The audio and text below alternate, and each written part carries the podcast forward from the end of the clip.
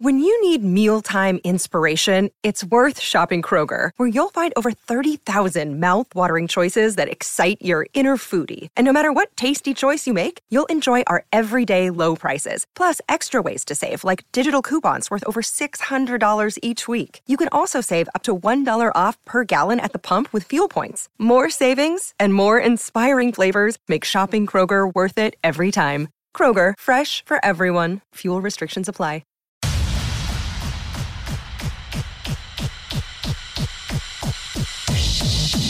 People of Earth, your planet has to be destroyed. Welcome to Conspiracy, the show, the world's most trusted conspiracy theory podcast, with your hosts, Adam Todd Brown and Olivia Hyder.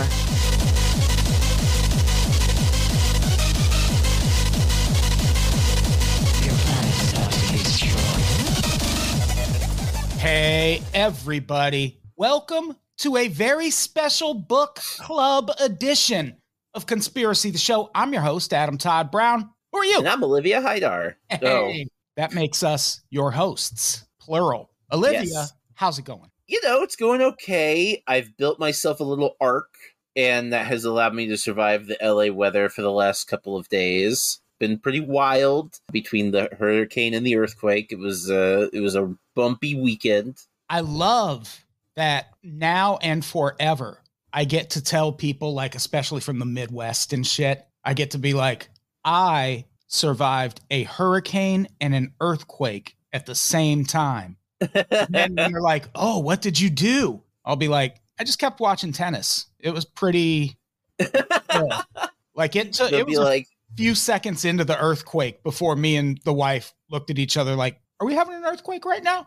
Because we're far. Well, you're way farther. You're you're much further from Ojai than, yes, than I was. Yes. Uh, so I, I definitely felt it. Yeah, it, it's you could say I survived a hurricane, and then the people go, "Wasn't it a tropical storm?" And people in L A can rightfully go, we, "In L A, it's basically the same." There's just the, I'm sorry, we're just not built for that much rain. No, we sure aren't. But we survived. We did. We're still here, and we're talking about a book. Yes. It, this book is called The Keepers, mm-hmm. an mm-hmm. alien message for the human race. I feel like there are two different questions here in terms of this book. One, yeah, is it good? Two, sure, do you believe the guy? Sure. I, I would say the third big question is, did Jim Sparks do all the illustrations himself? The illustrations are... wild. This is going to be something we talk about a lot in depth, but every time the, uh, there was an illustration, I I had a good old laugh. I had a nice time looking at that picture. Yeah. Like, did he have that mullet in real life, or is that just how it he drew himself? It must be drawing from reality. Every, okay, so every, for the people who did not read this book, which is hopefully goddamn everyone, don't read this. Don't spend your life. I mean, don't read it and like take it as gospel. But I well, that's the, definitely true. I found the book, at least in the early chapters, he's not a terrible writer. Like he's a he's not a terrible writer. No, he's a very basic writer. He feels like a, a like a normal like a normal person sat down and no, wrote I, out a book. I think he's a little better than that. Like, as a writer myself, I sure there were there were several lines that I respected a whole lot. He actually isn't bad with jokes, but I, yeah, sure. I found the book entertaining. I did for a little while. I will say it is quite repetitive. Near the end, he really starts just yeah. kind of saying the same thing over. I mean, over. all all of the encounters are play out fairly similarly. Uh, with some variations. So, yeah, I mean, you know, obviously, there, if it were available for free anywhere, like if it were available on any sort of like Libby or Scribd sort of, you know, home library experience, then I would have a lot easier time suggesting it. And if any of the illustrations were online at all, I would say seek those out. But unfortunately, you'll have to make do with our descriptions. And every single one is features him from the back, kind of three quarters angle. So you see his mulleted head and the big push broom mustache that apparently he had. Yeah, the illustrations are great. So anyway, it starts with a prologue from Linda Moulton Howe, who anyone yes. who's way into U F Os will recognize that name. She's been would, on the scene yeah. for a long time. I would say a solid quarter of this book is written by other people, because there's awesome. a bunch of st- there's a ton of stuff at the very end that's also written yeah. by yeah. other people. Yeah, the we do find out in the prologue that Jim Sparks' real name, Vincent Sparacino. Yes. Which and yeah, that is never explained. Why? He's Italian. he, he says over and over again that he is Italian. It, I'm gonna I'm gonna argue with you. But is but I mean, is that an Italian thing to just go by a different name? Well, no, but I mean, his his name is very Italian is all I meant. Oh, no, I get that. I just don't understand why he's using the stage it's a, name. It's a pseudonym. It's to protect his identity, I guess. First line in his book is his real name. I know. Yeah, that is that is kind of funny. I don't know why you do that, but it's it is very funny how often he mentions being Italian. It's a very Italian-American thing to do. Yeah. Yeah, he's he's super proud of that. And yeah, hey, anybody who's ever known an out and proud uh, Italian will tell you that. They'll let you know that they're fucking Italian. Yeah, and he sure does. And yeah, there's a bunch of like prologue and introduction stuff. Yeah, that I mean, I don't care about. You know, there no. is now that I'm looking, I'm I'm flipping through the pages again. There is a picture of Jim Sparks, and he does have a mullet. There we go. It's a very curly mullet. I missed I like the that. photograph. Yeah, and he, in the introduction, dives right in. Says, my name is Jim oh, yeah. Sparks, and I have been contacted by extraterrestrial beings. Yes. Did you find it? I mean, I guess it doesn't always happen in the morning, but a lot of this, what he's describing, sounds so much like sleep paralysis. Yes, yes, absolutely. That was a big sleep paralysis, and once again, paranoid schizophrenia rears its ugly head, and... I, you know, I don't want to just dismiss the guy out of hand, but also when you're describing things that sound like textbook examples of psychological phenomenon, kind of difficult not to do that a little bit. Yeah, he even talks about during these abduction scenarios, like he about how he can't move. Yeah. And it's like, that really sounds like sleep paralysis. Yes. And yeah, we know now that yeah. a lot of alien contact type of stuff ends up being that. Like there's a yes. terrible documentary about it. Like we know it's a thing. Yes. And he uh over and over again in describing his abductions talks about how dreamlike they feel and how, you know, things don't move in a logical fashion, and you know, just there's a lot of hints at what's actually going on here. Yeah, he also drinks a lot. And he also was a severe alcoholic for several years at least. So, yes. so yeah, that all, as I was reading this, I was just like, I don't know, bud. Yeah. Like, I'm not, I'm not opposed to the idea that aliens exist. Sure. Me neither, obviously. And the thing is, everything he's talking about, one of the things he always points out is, well, I have like perfect recollection of everything yeah. that happened to me, and I'm the only one who has yeah. that perfect recollection. And it's like, well, that's weird too then. Right. Yes. I mean, a lot of this, in addition to talking, uh, feeling like sleep paralysis, a lot of it also feels like a creative writing exercise. Like, you know, there's a lot. He remembers, he remembers his events so clearly that he remembers specifically what he is mumbling to himself as the experiences are happening. And I don't know, that's a, that's pretty accurate memory. Yeah. That reminds me of Behold a Pale Horse, where sure. so much of it is Bill Cooper being like, listen, I saw a bunch of documents in nineteen sixty-five, and as luck yeah. would have it, I remember every one of them word for word. It's like, are you sure you remember every one of them word for word, Bill? Yeah. I don't know. And Jim Sparks' basic message here, at least in the beginning, is that aliens have been here on Earth for thousands and thousands of years. Yeah. And that they've been, you know, following and tracking us the whole time. He's yeah, since before humans evolved is right. How long? And he seems to be a proponent of the, what the fuck did they call it at the Ancient Aliens thing? Panspermia? Oh, panspermia, sure. Yeah. Where aliens come down and like seed the planet and like mix yeah. their D N A with ours. Yeah, yeah. He's he's way into that theory. He's also right. a subscriber to what I think people sometimes call the zoo theory. Sure. Which is that aliens, like we are cattle to them and they use us right. for resources, and otherwise they don't really care what happens to us, but also they need us alive. So right, they want to keep the planet running. Right, like you would with a farm. Right. And uh, maybe, I don't know. Sure, maybe. Could be. Uh, yeah, could be. Probably.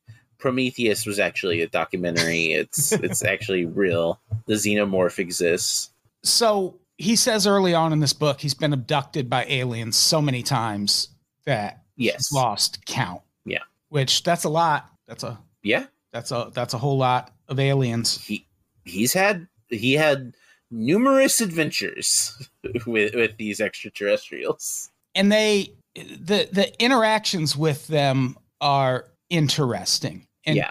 also really convenient for the story he's telling, because mm. he says they never answer questions. Right, which that's disappointing. It is. I mean, like, look, that's fine. I, I, I'm not necessarily expecting some alien intelligence to, like, f- be interested in answering our puny mortal questions. That's true. But it does make for kind of an unsatisfying book that is promising you the answers about extraterrestrials. What did you think about the abduction stories themselves? Uh, you know, a- again, they kind of got repetitive after a little while, but there, you know, there's he tells it interestingly. It right, it kind of reminds me of um, Fire in the Sky a little bit. Some of it, yeah, where it's like they're taking him up and they're like inspecting him and they're giving him tests. They they they have the language thing, which is interesting until I mean I don't know, man. I I'm seeing some of these alien letters that he's that he's presenting us, and I'm like, are these alien letters or are they squiggles? Yeah, and some of them just look like like the alien A just looked like an A. Right. Yeah, and the alien R A B. Right, was a the alien B was a B a capital B, but without like the back line, so just like and the curves. The the whole time the aliens are teaching him this language or this writing system, they're also talking to him telepathically. Right. And you can tell that after the first edition of this book came out, he was inundated with questions from people being like, why did they need an alphabet if they could just talk to you telepathically? Because he addresses that at the end of this book. Right, right. And his answer is that doing that implanted the framework in him that would allow him to communicate telepathically. Right. And yeah, it's like the more he does it, the better he gets at communicating mind to mind. Right. I like the first abduction story because... Well, what, which one? The the one that takes place kind of in media res? Where... Yeah, the one that he like starts the book off with it and then circles back to it at the right. end. The which defining I... feature... is that the alien in question showed up wearing like a zoot suit or something? Yeah. He was like, dre- he's specifically described as dressing and talking like a twenties mobster, basically. Yeah. Basically, I'm, I was just picturing Edward G. Robinson kind of, you know, yeah, see? And his explanation, or his at least best attempt to explain this is, well, you know, these aliens... they hop around from time to time. Right, right, yeah. Time travel. And this one, probably like the last time he came to Earth, it was yeah. like the forties. And yeah, he thinks we're still we're still talking like that, even though we've moved on. I was picturing aliens showing up looking like the Fonz. Hey. Uh, that would have been fun. He should have played with that more. Yeah. Is, yeah. I feel like, yeah, I really disliked uh, that f- device of starting with some abduction from like nineteen ninety-four or whatever, and then getting to a dramatic spot where he's like, they opened the door and what I saw was the truth or something. And then jumping back to, I was born in nineteen sixty-three in, in Florida and blah, blah, blah. Yeah. And I'm like, God, shut the fuck up, man. What the fuck? Just tell me what the truth was. That's what I'm here for. And yeah, the abduction stories, there's a point where, all right, I just passed one of the first illustrations. And this first abduction story kind of ends with him and this man dressed as a Chicago mobster mm. taking a stroll on the beach. And yes. They see a light coming up out of the water. And that's one of the first illustrations we get. Yes. And yeah, there's no way he didn't draw these himself. Uh, that has to be what it is, right? Like, I, I cannot think of another explanation for why these are the illustrations that you include in your book as like evidence. Yeah. And imagine if he did like farm that work out to someone else. And these are the illustrations yeah. they came He's back. Like, they came back like this. He's like, what the fuck, man? I could have done this. This, this is what I, you, I wanted professional art. This is what you think my hair looks like? I never have a mullet. What the fuck? And a mustache. Where'd the mustache? He's, the artist is just like, oh, I don't know. You said Florida guy. So I just kind of drew a Florida guy in with all these aliens. Yeah, it's funny to me that so much of the early part of this book is him being like, all right, well, I'm getting abducted by aliens a bunch here in yeah. Texas. So right. what I should probably do is go to North Carolina for a bit. And it's like, these well, are these things are traveling from other dimensions. Right, you right, right. Dumped by you going to Raleigh? Uh, it seems like they are for a while, at least. A little bit. They can't figure it out. Yeah, apparently, because he talks about he, like, he operated a business in Texas that mostly did business in North Carolina for some reason. Yeah. And so he was constantly flying from Texas to North Carolina. I don't know. I would probably just move to where my, you know, company does its business. Yeah, I think but, I could just yeah, move to North Carolina. Why not? It's got to be better whatever. Than Texas. Yeah, especially if you're getting bu- abducted by aliens all the time in Texas. Yeah, I also and they're not getting you in North Carolina. I also like the part where he was trying to hide from them by checking into motel rooms. Oh yeah, yeah, yeah. And he said he checked into one and requested a room with no windows. I don't think that's real. I don't think I don't think that exists. I, don't I think you're going to have a hard time with that one. That sounds quasi illegal, if I'm being completely honest. Yeah. We're going to give you the dungeon suite. And he describes these encounters as if there's like a hierarchy when it comes to these aliens. There's there's the right. workers, and then there's the supervisors. And the yeah. supervisors are bigger and more like he describes it as you can like feel their importance. Like, right. They've got like a psychic pressure that they that they just exude whenever they're around. Right. And then there's, you know, the bullshit worker drones who he suspects they maybe even like make themselves, like they just like create those little guys. Yeah, they they either are like created or they're like some sort of stunted, sexless drones or something. I don't know. It's kind of unclear. And there's two main things that happens to him during these encounters. One, he is kind of forced to learn this alien alphabet. Yeah. But also they sometimes extract semen from him. Well, yeah, they always got to have a little semen on hand. Yeah. Aliens love semen. They're going to use it to repopulate the earth, you know. Yeah. They're real cum whores, the, the semen, the, the, the aliens. They swallow.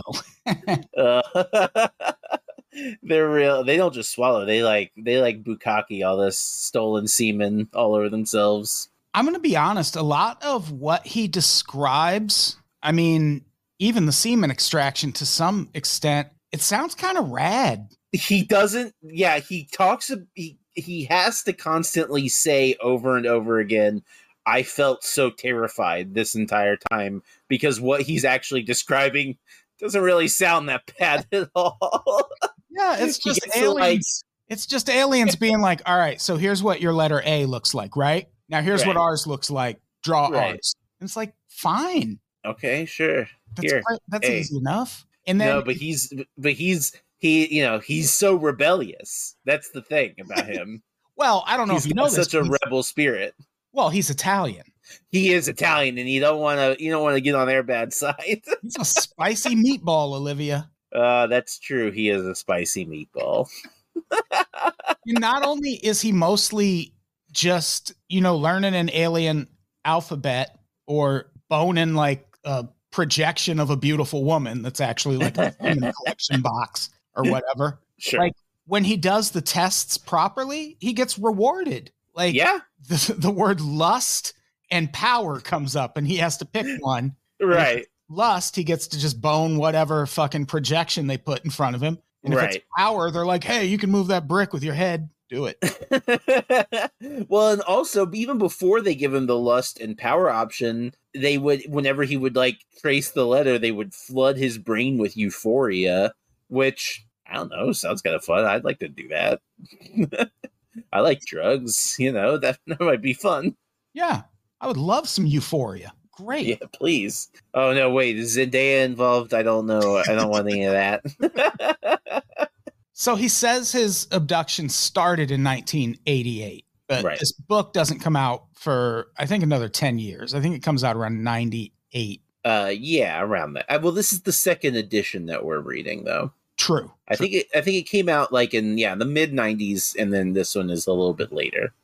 And even when he's describing his very first abduction, the one in nineteen eighty-eight, yeah, there's a line I highlighted. The one aspect that did bother me was the temporary paralysis. Yeah, did no one? I mean, I guess I don't know how evolved our understanding of sleep paralysis was at this point in history. Yeah, I mean, I feel like doctors probably were aware of it. Uh, and probably, you know, it had a little bit of a broader understanding, but, you know, regardless, that would require him to talk to someone about it and take their advice. And neither of those are things that he is inclined to do based on the evidence of this book.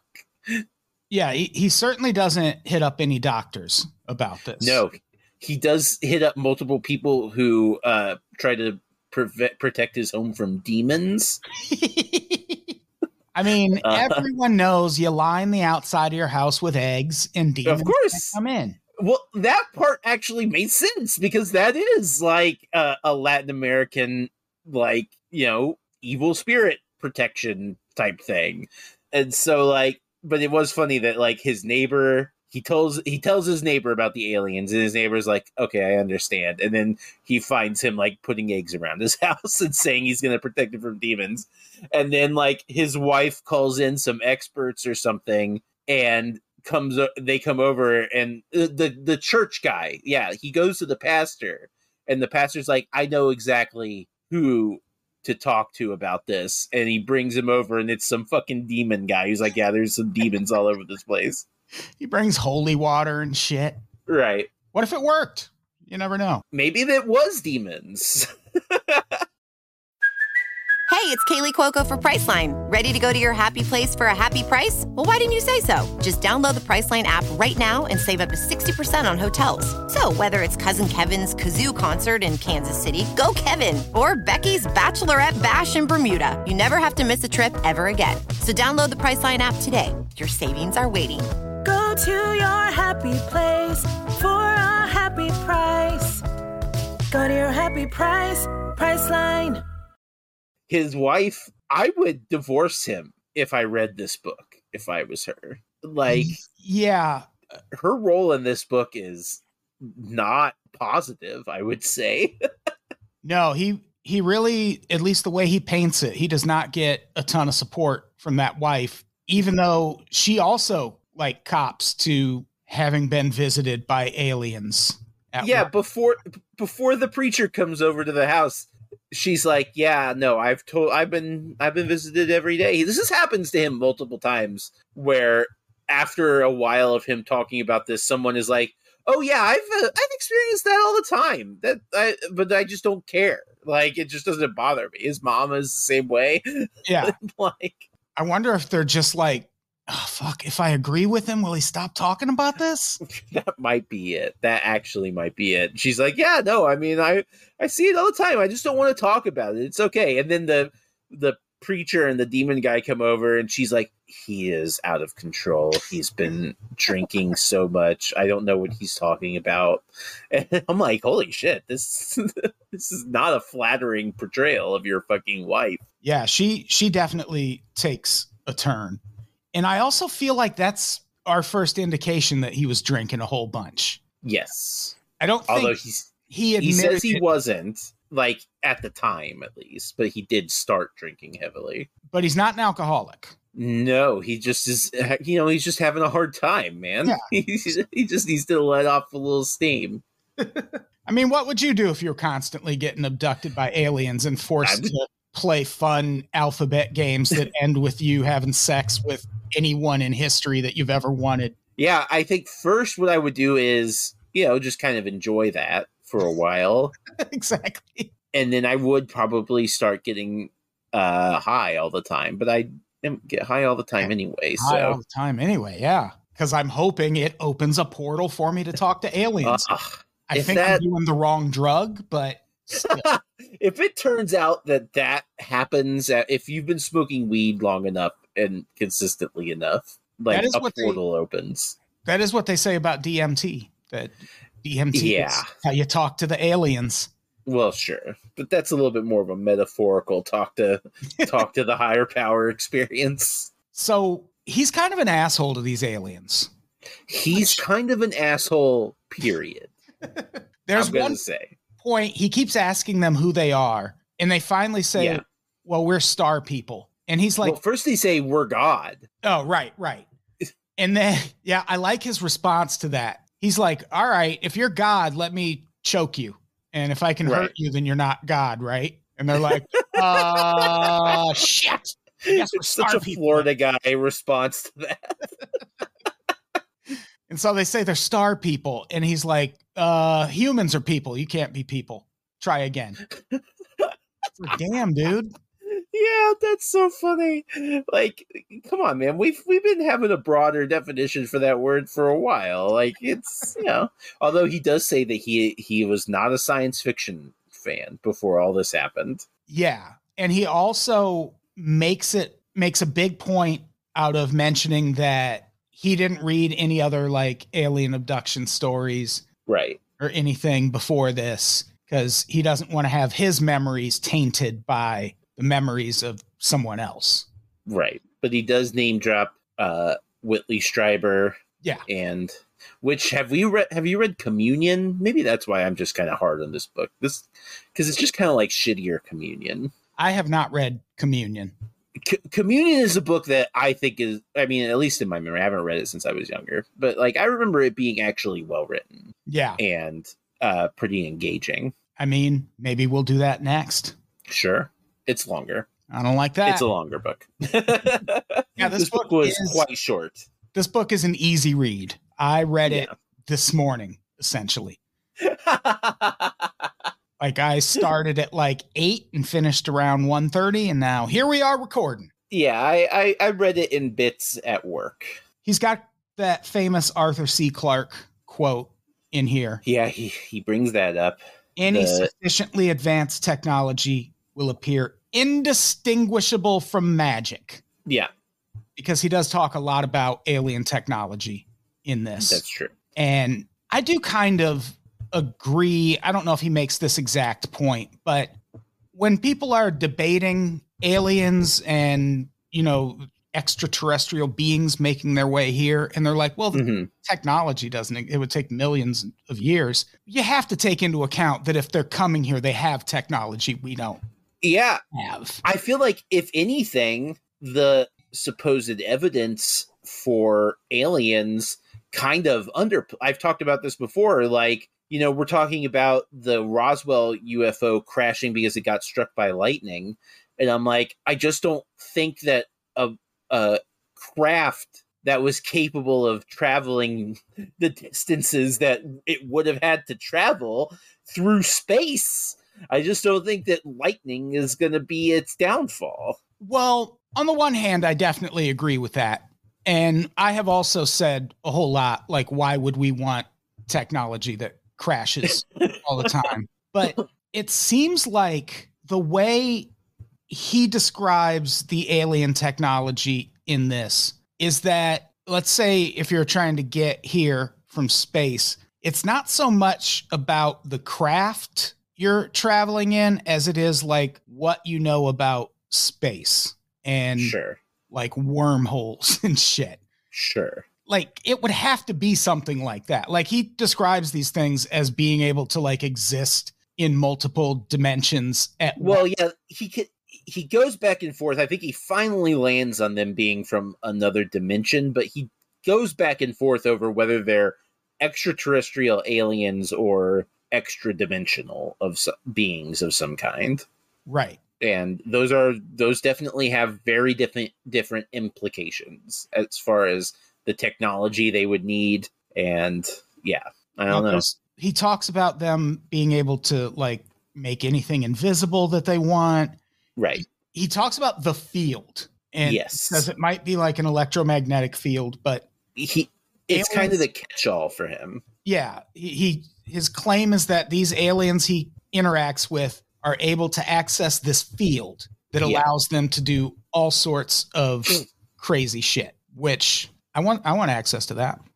Yeah, the field, it makes things invisible. It makes you able to pass through solid objects. Uh, but right. still leave footprints. Yeah, that was confusing.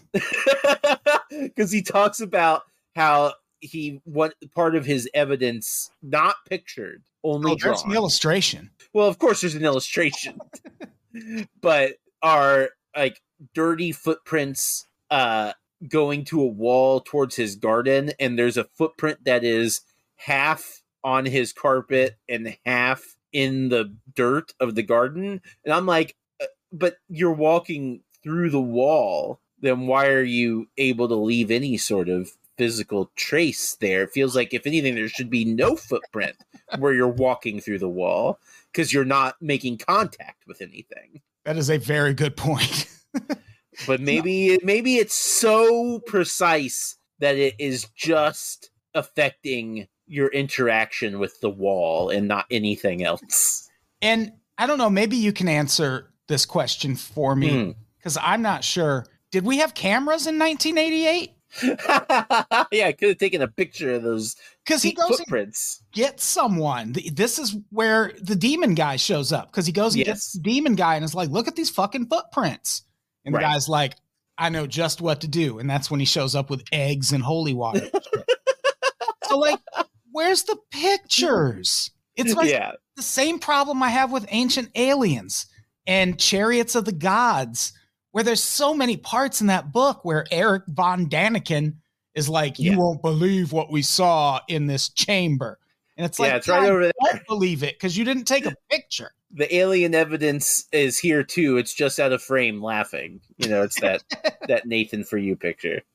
Their number system is based on the six. Olivia. Uh, of course, yeah. But it's not hexadecimal. It's some other, it's just they count to six and then they start over from the beginning. It doesn't really make sense. I don't think he quite understands how base numerals work because they don't seem to understand the concept of a number greater than six, which I'm going to say that's going to fuck up your ability to like travel great distances across space because it's a lot higher than six. That's true. I did like the part where he's doing all these, his, his lessons, and the way it works is they'll flash like a word on the screen. Like there's yeah. a, like a screen system. There's a screen in front of him and like a tablet that he can like, yeah, he's got some sort of on. Yeah. Like an entertainment table from like a restaurant. Yeah, like one of those Miz Pac-Man tables. That exactly. That's exactly one hundred percent what I was picturing when he's talking about this. And along those same lines, at one point when he's doing all of these fun games, the aliens go compete. he's like, "Come in? What do you mean?" And he looks over, and his wife is uh, next to him now. Yeah. She's also yes. doing the letters. I like that part. That was fun. It was fun, and that's what leads to him confronting her. And yeah, it was it was interesting. I was not expecting the wife to like come into it in that way. And then he like kidnaps her in the middle of the night because he doesn't want to go to the alien school. And they when they talk about it, she calls them her helpers from heaven. Right. Yeah. They they're like angels to her. Right. Which is also what his mom kind of implies. Right. They both seem to have a much chiller relationship to the aliens than he does. Right. Despite his mom also being Italian. Crazy. Uh, right. Exactly. You'd think his mom would have that famous Italian spunk. maybe maybe he's just Italian on his dad's side. So, yeah, he he talks to his wife about it, and a pastor ends up coming over, and he's like, it's demons, dude. It's just demons. Yeah. And that's when, yeah, his wife really lets him down. She yeah. comes in the room and is like, I don't know what this crazy bitch is talking about. And that's what he said. That's what she says. It's weird. Kind of. Yeah. Yeah. It's nuts. So one of the things, yeah, you mentioned him like kidnapping his wife in the middle of the night. At yeah. one point he starts trying to like run away when these yes. things happen. And it's like, you got to know we're, we're playing a different game than that. Like, this isn't a fucking hurricane. Like, you can't just yeah. like go somewhere else and take shelter. These are aliens, dude. Right. Aliens, and it doesn't work. Aliens that he's already acknowledged have been following his family bloodline for like a thousand years, which anytime a conspiracy book says the word bloodline, I'm like, uh-oh. Mm-hmm. Where's this weird. Uh, yeah, no, they, that is my favorite part of the book is when they they show him like uh, images of himself in the place of his ancestors, like a quantum leap type thing. Yes. And so like, and then we get illustrations from all of these different time periods of like, oh, here's, here's mulleted Jim Sparks uh, in the forties. Here's mulleted Jim Sparks in the Renaissance era. He's wearing a floppy hat, but he still has a mullet and the mustache. Still got that mullet. And then it goes all the way. It doesn't go back thousands. It goes all the way back again to before. Like, it shows him like some monkeys, and they're like, these are your ancestors. And he's like, bullshit. It's like, dude, if I can believe in evolution. That, like, if they can even show you that, just believe it. Right. Like, why question? Or, you know, I don't know, man. How is that so difficult to believe? Why else are they picking your hayseed ass? Like, it doesn't make any sense otherwise. They didn't know that you would turn into the tip stereotypical Florida man. Yeah, one of their challenges, he shows up and there's an ant on the table. Yes. Oh, yeah, yeah. And they show him a symbol, and at first it just says kill. Right. And he's like, kill what? And they're like, dude, we obviously mean the fucking ant on the, the table ant. In front of you. And they're like, just draw the symbol to kill the ant, please. Right. And, and he, he makes this like bold moral stance of like, I will not kill for you, sir. Yeah. Like, I would have just fucking slapped it with my hand. Like, not, yeah, that's kind of what I was expecting to happen. Draw a symbol. Like, oh, yeah, we don't the, need here on Earth. We don't yeah. need symbols to kill ants. Yeah, who's the evolved one? He does talk about them having big, stupid, meaty ass hands that they probably can't do anything with. Right. He's, he's like, but it's fine. All of their all of their equipment is runs on telepathy. It's like, who built it? Right. The drones, I think. Yeah, what did their hands look like? But they were just but, testing him with the ant thing to make sure he's not a killer. Right, right. Guy. And they're like, you aren't. Well, okay, sure. Yeah, here's how you improve this book. He kills one of them right in that moment. It's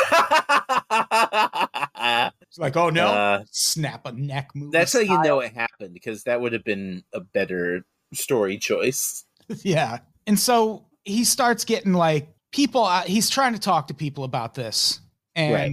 no one's really buying it. His wife no. is like sort of supportive, but also it seems mm. like they just sort of stopped living together eventually. Yeah, he spent a lot of his time in North Carolina. Yeah. Now they, he talks about, he doesn't get into it, but he talks about later how like they kind of become estranged and then reconnect later on. Now, I had a really uh, problematic point in this book. Not problematic, but hmm. there's that part where he goes to a meeting with a bunch of other people who have all been abducted. And for some reason, my version of the book, it just like, it's got to be like a glitch or something, but it yeah. just like skips all past, like he's just all of a sudden at the meeting. Yeah. It's like, what meeting are we talking about? Yeah. I ran into a couple of things like that. I, I do think it is, it it's either a really unprofessional editing job by the yes. publisher. There's definitely or, that. Or it's some sort of ebook printing error, maybe. Yeah. But again, I don't have a physical copy to like compare it to, and I'm not going to seek it out because it's thirty dollars. And if I'm going to spend thirty dollars on a book, it's going to be about like some old boat or, or like a monster or something. Like it's not going to be about this. And the thing about that meeting, it doesn't, it doesn't matter. Like he doesn't, he doesn't really talk about it. He just like talks about, no. yeah, I found a meeting where I could talk to other people who'd been abducted. Right. It's like Mufon or something. Yeah.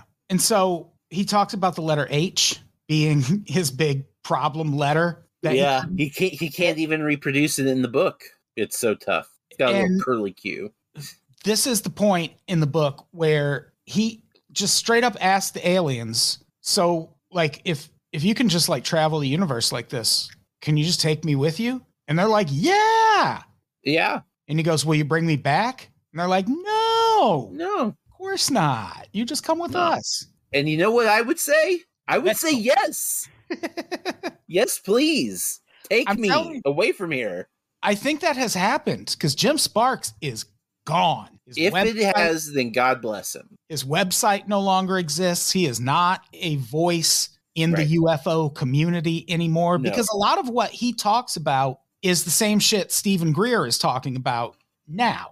Yeah, but from a way, way less exploitative angle. I prefer Jim Sparks's version to Greer's. Oh, oh, for sure. But all I'm getting at is, where is Jim Sparks? Sure. Like, he, for the longest time, was like the leading voice when it comes to the idea that the government is suppressing alien technology that could fix global warming. Like, it seems like that message started with him. Yeah. Now... like, if he died, I can't find anything about him dying. Like, no, he just around two thousand thirteen just falls off the face of the internet. Have you searched for, and I haven't, so I can't corroborate, Vincent, uh, whatever yeah, Italian that, his name is? I did that right before we recorded. Yeah. And there's some out there, but none sure. look like Jim Sparks. No, no mullets and mustaches. Can't get over how good these pictures are. They, they are the absolute highlight of the book. Yeah, the book, every single one is awesome. It's worth it for the illustrations. It's they're they're they're all. So we should probably we should like scan some and include them in the episode notes or something. Yeah. So people, because like you really we can't convey the energy of these illustrations. Oh, they're so good. Yeah. It looks like King of the Hill a little bit. a little bit. A little bit. It's kind of like the gang meets aliens in King of the Hill. It's so good. I tell you, my absolute favorite part of this book is the uh, chapter called The Gift, mm. where they bring him in a room and to like thank him for his service or whatever. They're like, hey, right. we got you a gift. Here it is. And it's just this black box. Right. That at first he can't figure out how to open. No, but it stinks. It smells bad. Well, he finally gets it open. Right. And he's like, the smell was terrible. There were these like tubes full of liquid in there. And then there was this like thick, dark liquid at the bottom that yeah. like, really stunk. And I asked him what it was. And they were like, oh, we pulled that out of your lungs. You're welcome. And he, he said he was a smoker at the time. Yeah. That's fun. I like that. That's a fun thing for the aliens to do with their like human examination technologies, you know? But it's also kind of a conflict because he also kind of makes them out to be like not dumb, but just like not understanding of how like sympathy and compassion work. Right. But no, also they're the, like, oh, well, we're, we're going to fix your lung cancer, though. Well, I yeah, I well, I mean, but again, I don't think it's I, I, I think it's not sympathy or compassion in that moment. It's a gift. Like they're saying, like, it's like, well, we've been doing this for so long. We might as well give you a little something back. So here, here's all of the tar out of your lungs that you've been pumping into there. We probably should stop doing that. I love all of the semen extraction scenes. So weird. The- I, that's just one of those things that every alien abduction story is kind of obsessed with. But also, like, they can do all of this advanced shit, but they still can't get semen out of a person without jerking them off. Well, they can, but they like to do it. They they can. They talk about it. We we we can do it artificially, or we can do it naturally. He said. They say, and naturally means you fuck this like porta pussy that, that has a hologram of a of a naked lady on it, and uh, that's natural. And then artificial is they've got the wand. But it does prompt Jim at one point to shout, "This is not natural," which is fair. I would say that's fair. I'd say natural was the wrong word choice for them. Probably, probably. Uh, yeah, the rod like electrically stimulates his prostate or something. Yeah, just, he just like jizzes in five seconds. Exactly. God, it's so fucking weird. So I also love the part where whenever he's being unruly, the aliens yeah. will sometimes just try morphing into cops. Yeah. Like that seems or like police or like military officers yeah. and stuff. Because they're like, well, these idiots respect cops. So right. These are the authority figures on this planet. If we turn into cops, he's going to be afraid we'll arrest him. It's like yeah. this man from bed and taking him on a spaceship. Oh, uh, yeah, but he doesn't want to go to rest. But that's nothing compared to American prison. Yeah, it's nothing he wants to get a ticket over, that's for sure. So he keeps asking them at one point, like, why me? Why me? Right. They're not answering him. They're not answering him. And eventually they're like, all right, ask your question the way we taught you. Like, write it in our symbols and then yes, answer yeah. it. And so he finally does that, and they answer him by way of showing him something you already described. They show him all these scenes throughout history. Right. And there are people who look just like him in each of these scenes. One of them, it's World War Two, and yes. he's Italian. He's like, so that's a bad look. Right that back. was that was a very, very funny. His, the first thing he sees is him hanging out with a bunch of Nazis. I'm like, okay, buddy. I probably would have left this part of the story out. Yeah. And what's that say about the the aliens? Like yeah. I've always, that's, that's, that's long been a question of mine. Like, do the aliens agree with the Nazis? Cause it does. Like, I hear so many stories about the Nazis having alien technology that was like given sure. to them. It's like, um, God, maybe aliens hate Jews too. Oh yeah. No. Aliens are white supremacists. They're the, they're the whites of their species.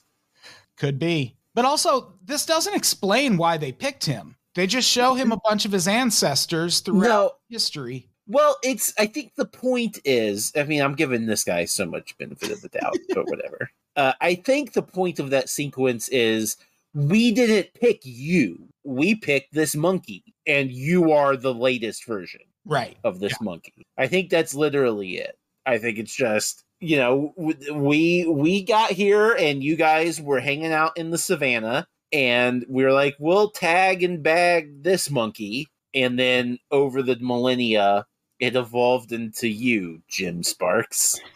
To which he says, bullshit! You guys were trying to tell me that you had something to do with human evolution. And yeah, uh, like that's what they're trying to say. And yeah, basically. I don't know. Like I said, like a lot of these, they do start to blend into each other. I kind of, uh, I know he meets his, his weird fake daughter at one point. Yeah.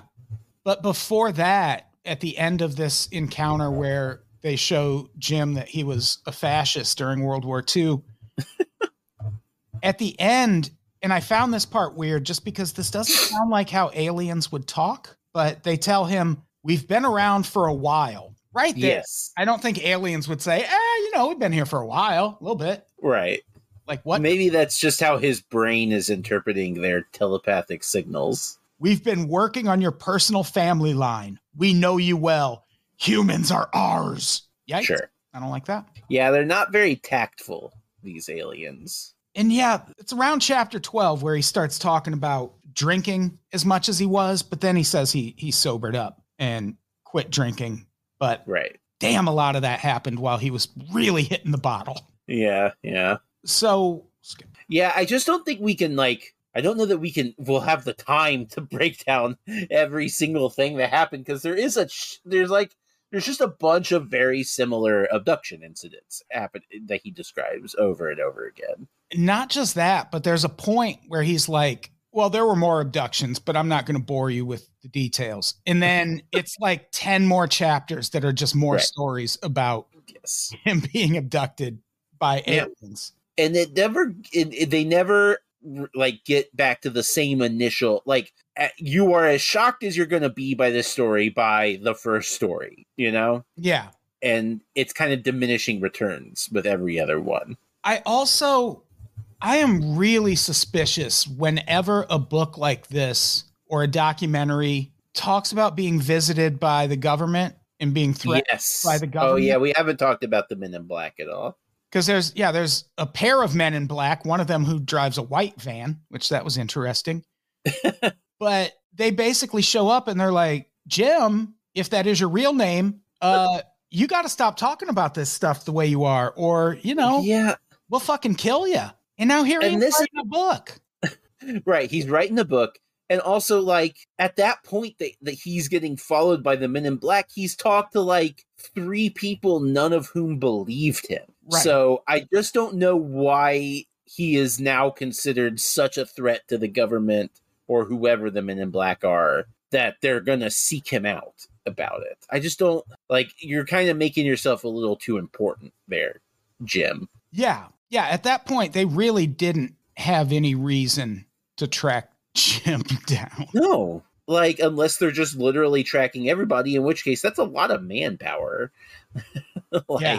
I like that he had a little graduation ceremony from from the oh eighties. Yeah, that was funny. Yeah, had, like they gave him a cat like a cap with right. little tassels on it. That they all cool. had like noisemakers.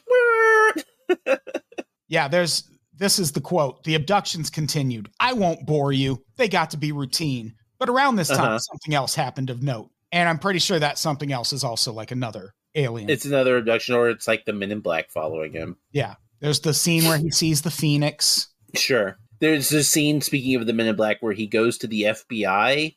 Yes. And then he like he talks to a guy from the F B I who's like, yeah, you know, we'll we'll we'll look into it, whatever. And then as he walks out, they see the Men in Black guys in their car, and the F B I guy like waves to him. And was Jim in that moment not like, oh hey, who are they? Like, I, no, I, he he was too stunned to to ask a question, and he just knew that he he was going to be ignored more. Yeah, but they, yeah, they do show him a Phoenix. They show him his fake daughter. Yeah, I'm at the illustration of his daughter right now. And oh yeah, that's a weird one. Yeah, she's a fucking weirdo. I don't like it. She's a fucking freak. I would not claim that as my child. Oh wait, maybe he didn't do these illustrations, because this one is signed. It says Galante at the bottom. Whoa. I didn't notice that. And that's... we know that's not her name, because the caption under it is "my nameless daughter." Right, yeah. So Galante, this is an, a Galante original. I like it. Okay, well, if he paid money for these, then he got ripped off. As much as I like them. And so you mentioned that this book gets a little repetitive. Yes. Um, it definitely starts repetitive. Like, he yeah. really drags out those alien encounters. And then he gets to the part where he really gets to his message and the sure. alien message for the human race. I mean, that's basically in the final chapters of the book, because the last couple chapters are all other people talking about how great Jim Sparks is. Yes. Yeah. There's a, there's a crazy ass like mass abduction thing that happens. Oh yeah, that was weird. Yeah. Where he's like put in charge of calming everyone else down. Like the aliens right. are like recruiting him as help now. Yeah. Again, I don't know why he's the one tasked with all this with his mullet, but well, he doesn't just, know either. Yeah, that's true. That is true. And it's around the time of that mass abduction where he gets to the alien message for Earth, which is, you are killing your planet. Your planet is dying. Hey, stop it. And like facts, that's true. Yeah. But I still don't. There's a lot of this that just doesn't add up for me. Yeah. Especially the time travel part. Right. Because he, near the end of this book, starts really beating us over the head with how important it is to take better care of the environment or the world is going to essentially end. But then he's also like, you know, we just have waves and waves of people from like thirty thousand years in the future coming back and visiting us. And it's like, so we figure it out then? Is that what you're yeah. getting at? Like, yeah. clearly humanity didn't That's end. True. Yeah. We have time travelers coming back. thirty thousand years is quite far in the future. Yeah. If if it's if that is still before the climate catastrophe is going to destroy us because we are bad to our planet, then I feel like that's actually a pretty good run. And we could probably figure things out by then. Yeah. Yeah, that's not bad. That is not bad at all. And yeah, that that's the point where this book really started to kind of drag for me yeah. because every yes. chapter at the end is just some variation of him being like, we have to save the planet. Right. Uh, the only responsible thing you can do is start buying land in the Amazon rainforest. Yeah. It feels like Jim Sparks was really impacted by Captain Planet. It just really, it, it, it changed his whole worldview. And now he wants to advocate for the climate. And look, and I'm making fun, but legitimately that is a perfectly noble thing for you to make your alien abduction book about. And I agree. And obviously, like, the climate is hugely important and we need to take care of it. And we are fucking it up. Do I think aliens give a shit? Like, I don't think aliens care, but I do think obviously that's good to talk about. Yeah. Like, the message is perfectly fine. Like yeah. we do need to take better care of the planet. It's just that I don't, I don't know. Like, so much of what he's saying, even though he's like, well, it's not like, I, I, I don't read any other accounts of this stuff because I don't want it sure. to cloud my description. But also, a lot of what he's describing was in like Behold a Pale Horse and shit like that. Like, this idea yeah. that we met with aliens and made some kind of agreement that we have since violated. Like, that predates Jim Sparks. Like sure. for, for all of his talk about not being influenced by anything else. Like right. that does. Predate- I mean, that's in The Day the Earth Stood Still. Yeah. Like, that's basically what that is. One of the things I found interesting that I don't think I've heard in any other book like this or anyone else who talks about this idea that the government has suppressed technology that would end global warming. He is adamant that we need an amnesty program, as are the aliens. They are adamant that there needs to be an amnesty program so all of these government officials who've been hiding this stuff can come forward and give it to us without fear of, you know, being charged with crimes against humanity for letting so many people die. And you know what? Sure. Yeah. Why not? Why not? I'll get, I'll get on board with that. Yeah. And amnesty for everybody hiding alien technology. And like, he is right that if that were the case, saving the planet is probably the bigger concern over yeah, sure. like Nuremberg trialing a bunch exactly. of people who hid alien propulsion tech in the back of the Pentagon. Right. I don't know that the Pentagon has a back. That's not how shapes like no. the Pentagon work. But yeah, there's, he's got all these quotes about how basically the aliens made this agreement with the government, gave us all this technology that was supposed to fix global warming, and we just used it for war. Yes. Now we're, we're kind of screwed. Sure. And now that does sound like us. Like that, that is a very human uh, thing. Yeah. He kind of got us with that one. And this part comes up in the episode we just did about those U F O hearings and the question of whether a letter from aliens was read during those U F O hearings. Sure. It was read during a different U F O hearing, but the letter comes from this book. And here is, I won't read all of it, although the print is very yes, big. Please so don't. Just, it's very long. Your air, your water are contaminated. Your forests, jungles, trees, and plant life are dying. There are several breaks in your food chain. You have an overwhelming amount of nuclear and biological weapons, which include nuclear and biological contamination. Your planet is overpopulated. That part I agree with. And if I could just make a list of the people I think we could do without. Oh, sure. Yeah. That's never gone wrong before. I think that's a good idea. Exactly. It always It's always a good idea to make lists of undesirables. Like that works out well every time. Yeah, that's exactly what I'm saying, Olivia. I'm glad we're on the exactly. same page. And yeah, that once he gets to that point, there's still a good sixty, seventy pages left in the book. Yes. And wow, he just really hits on that point over. Yes, over. He does. And then, like I said, it's a, like a good forty pages of that is people being like, this Jim Sparks guy, he's unbelievable. There's never been a guy like this before. He's the biggest man who ever lived. And that is like the last several pages of this book. And I did not read that. I, I'm not going to lie. I'm no, sorry. I Once I realized the end was just other people, I skipped a lot of that yeah. shit. There's like a uh, supposedly an academic paper studying the alien language yeah. samples. I'm like, okay, whatever, buddy. Yeah. And one of the first lines in that is something like, compared to other alien writings. It's like, okay, what? Yeah. Well, it's, it, it's also like, you know, when you look at them, it does appear like they are very human in nature and could have easily been made by a human. And I'm like, yeah, you're right. That is the feeling that I get. When I look at them, they do look like they were made by people. He does finally describe what these aliens look like because they yes. do this thing where they can like image project and just right. kind of. He calls it screen imaging, which is a very specific term. And I found really funny. Like that just it's not really what that term means. This is what he describes them as. They were big. All right. Their upper bodies look like football linebackers.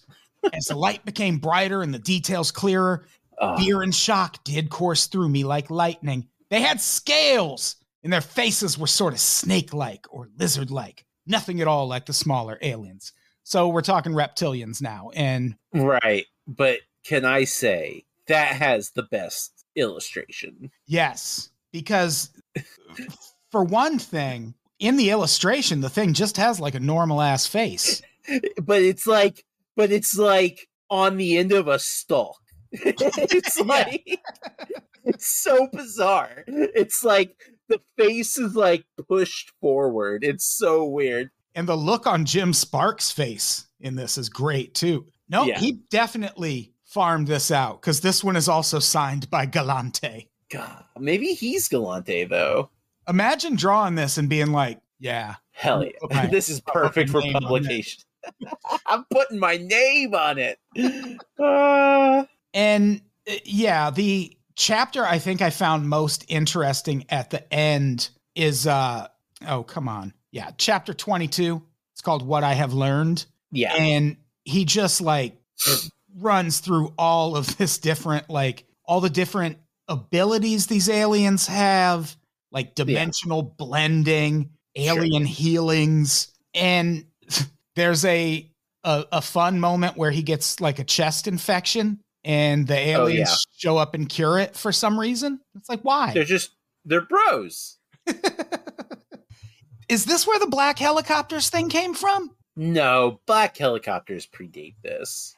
Yeah. Because this book talks about X-Files and the black helicopters are part of X-Files also. Oh, sure. Because he does. And X-Files is a, is a kind of a, a catch-all bin for nineties conspiracy thinking. Barack Obama, I think one of the best things he did when he was in office, or like my favorite thing he did when he was in office, yeah, was that time someone asked him about the black helicopters and if they exist, and he just goes, yeah, but not for that.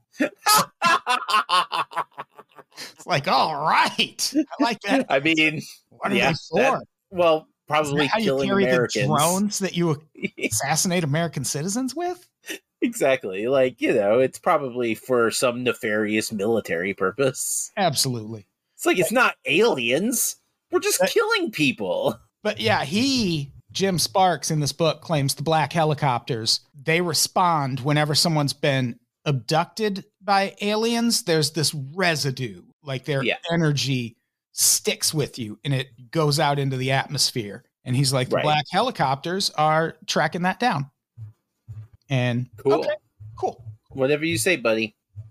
And uh, yeah, like by the end, it really turns into a save the planet, stop eating beef kind of yep. thing. And listen, Jim, I fucking love a burger. Yeah. Like, look, I want to save the planet. And if, if the end of beef production like happens as a means of say of making that happen, then I'll grin and bear it. But in the meantime, when there, if there's beef available, I'm going to fucking eat it. I'm sorry. Yeah. I like beef. Yeah. I'm going to eat a steak. I'll tell you that much. Cow, cow is the tastiest animal there is. There's just no two ways about it. one hundred percent. Absolutely. The best animal. Yeah. It's probably just the best animal. Yeah. Yeah. He talks about alien human hybrids, all that sure. shit, like all the hits. And yeah. We're, I mean, I, again, like we're not, we're not going to, we, we can't hit everything. Because it's a it's a fucking book. But sure is. Like, you know, there he definitely he touches on all of the big alien hallmarks. So to summarize, should people read this book? I mean, I really don't think that it's necessary. I, you, you've seen most of this somewhere else.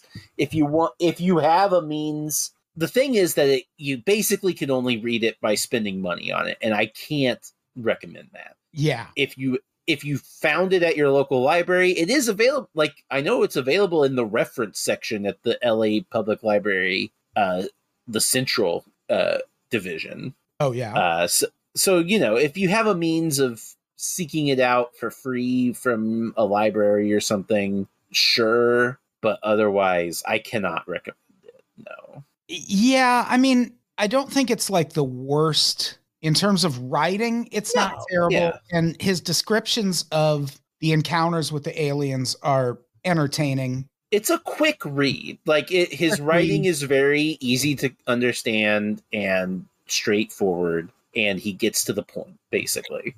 It's just also that we've hit the point in the U F O debate or U A P, sorry. Sure. Where I don't trust anyone. I don't trust the people saying the aliens are evil and they want to kill us. I don't trust sure. Stephen Greer. Like, ugh. I definitely don't trust Stephen Greer. I have just kind of thrown my hands up when it comes to aliens. And it's like, whatever's going to happen is going to fucking happen. Like if yeah, the government's false flagging us, they're going to do it. Like there's not, right. we're not going to stop it by doing podcasts about it. Yeah. The, the, or writing books about it. Like there's right. a, There's a major industry built up around this stuff, and that makes it difficult to trust any of it because a lot of people have a lot of money on the, uh, you know, at stake trying to sell you on their version of the story. Yeah. So I don't know. At least Jim Sparks is not that. We can definitively say that he is not the kind of guy who is out there trying to sell you a million books and D V Ds no. and documentaries and shit. Like he has, he wrote his goddamn book and he put it out there and he fucked off. Like sure that did. Is it. And like, I, that is admirable in its own way. Yeah. There's all I can find from him. Like he was in a U F O documentary in two thousand thirteen. Huh. He was interviewed by Art Bell in like two thousand seven yes. or eight. And he was, yeah, on, he was another... on Coast to Coast. Yeah. And he doesn't sound like a crazy person on Coast to Coast, but a lot of like people usually don't like that's the, well, it's cause that's the Coast to Coast thing. Like yeah. you're already the, the crazy part is that you're listening to Coast to Coast. So like, you know, it, it, everything kind of sounds, you know, pretty rational when it's happening. So I think that's our episode. Yeah.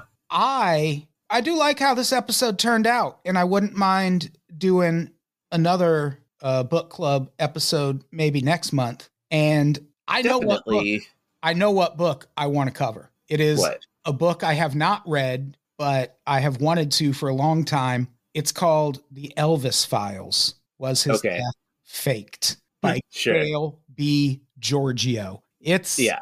kind of hard to find, but it's out there. And here's the thing. After looking at the F B I files about Elvis, like without even reading this woman's book, right. I do think he joined witness protection and fucked off to another country. Sure. I don't think he died in nineteen seventy-eight. I mean, I'm sure he's dead now, but I okay. don't know. I'm an Elvis truther. I don't, I don't give a sure. shit. Sure, why not? I think... Who's it hurt? Yeah. That's maybe that's Elvis. At least, that's at least not a conspiracy theory that when you, you peel the layers away, it ends with the Jews. That's true. That is true. Pretty Unless harmless he was one. Right. Uh, yeah, I'm a, I'm a Bubba Ho-Tep truther. I think actually that was a documentary, and that's what Elvis has been up to. Yeah, I never saw it.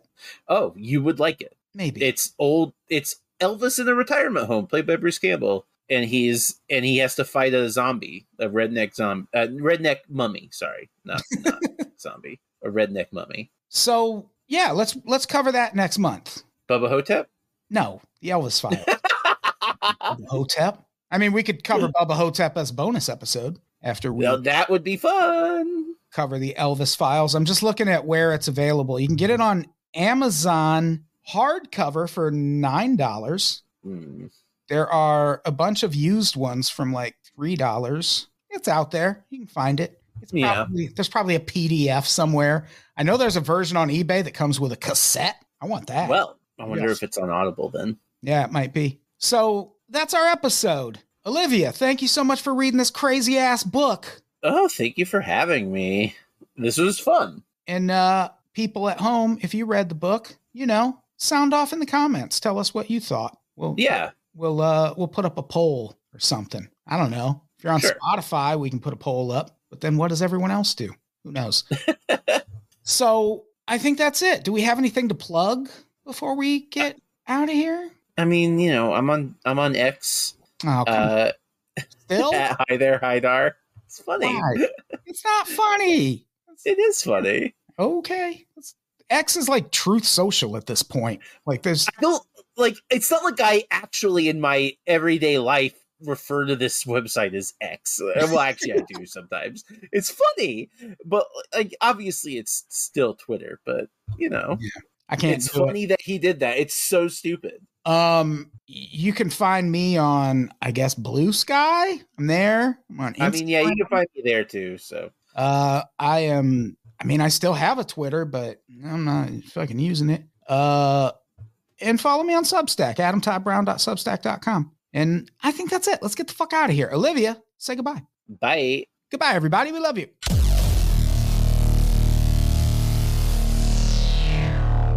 People of Earth, your planet is about to be destroyed.